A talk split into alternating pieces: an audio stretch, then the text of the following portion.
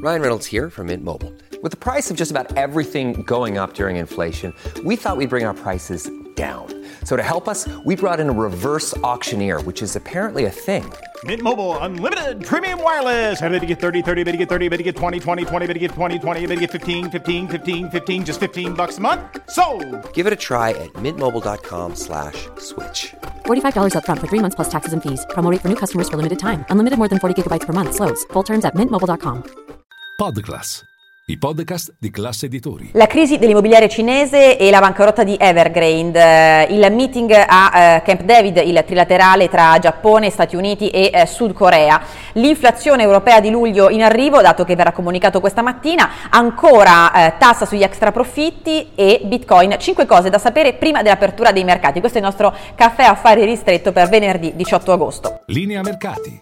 In anteprima, con la redazione di Class CNBC, le notizie che muovono le borse internazionali. La crisi dell'immobiliare cinese eh, vede le novità che portano Evergrande, il colosso eh, del paese nel settore del real estate, ad aver chiesto eh, la bancarotta, l'istanza eh, di bancarotta ad un tribunale fallimentare eh, statunitense. I debiti totali che la compagnia aveva accumulato erano per 340 miliardi di dollari. Parliamo di una cifra che è attorno al 2% del prodotto interno lordo cinese. Si è cercato di portare a termine la più grande ristrutturazione eh, della storia cinese, non è riuscita e ora il mercato guarda con preoccupazione anche al futuro dell'altro grande operatore del settore immobiliare del paese, Country Garden, a un passo anch'esso dal fallimento.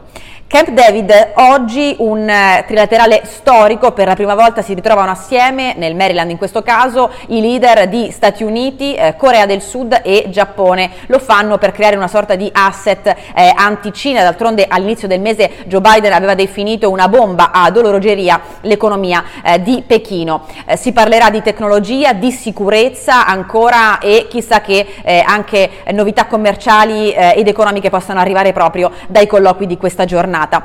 Terzo fattore da considerare, tornando vicino a casa nostra, in Europa, il dato che comunicherà l'Eurostat a metà mattina, quello sull'inflazione eh, dell'Eurozona di luglio, dato definitivo, il mercato eh, attende ovviamente con, con ansia, questa è l'indicazione più importante di settimana per il fronte europeo perché la si guarda in ottica delle prossime mosse della Banca Centrale Europea. E ancora il quarto fattore da considerare che ci porta sempre a Francoforte in qualche modo perché è da lì che dovrebbe arrivare una missiva in eh, direzione di Palazzo Chigi eh, un giudizio di critica, sembrerebbe non poco velata, eh, sulla eh, tassa sugli extra profitti eh, comunicata dal governo Meloni eh, nel mese di agosto. Mm, conterrebbe anzitutto una critica sulle conseguenze che questa tassa potrebbe portare in termini di credito e sull'economia e anche sul metodo perché alcuna comunicazione sarebbe arrivata preventivamente né alla Banca d'Italia né alla stessa Banca Centrale Europea. E infine il Bitcoin, un sell-off nelle ultime ore nella notte è arrivato a perdere anche il 9%, la criptovaluta per eccellenza, siamo sulla soglia dei 26 mila dollari. Il Wall Street Journal ha riportato che SpaceX